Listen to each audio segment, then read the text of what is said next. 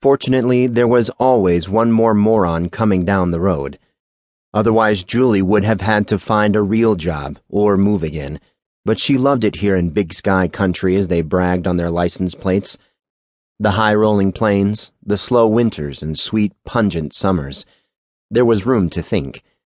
Trolling for hotheads, drunks, and fools wasn't exactly big money, yet Julie enjoyed every minute of it.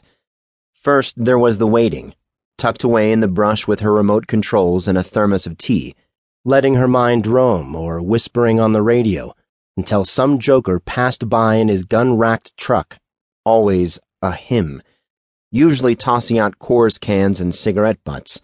Cigarettes! In many ways, the people here were a century behind the rest of the nation, and proud of it. The little man in the sports car was a surprise.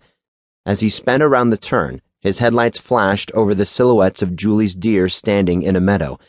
Of course, her beautiful beasties didn't run. Then his brake lights flared and he stepped out wearing a nice jacket, no hat.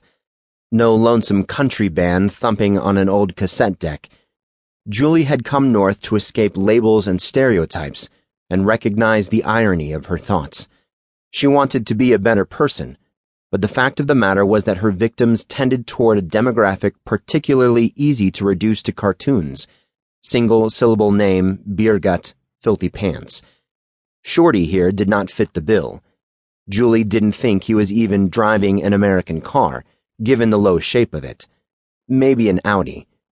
He looked like a suave TV villain there at the edge of his headlights, trim and spare, and barely five foot five. When he pulled the compact Uzi submachine gun, Julie's headset distinctly said, Oh no,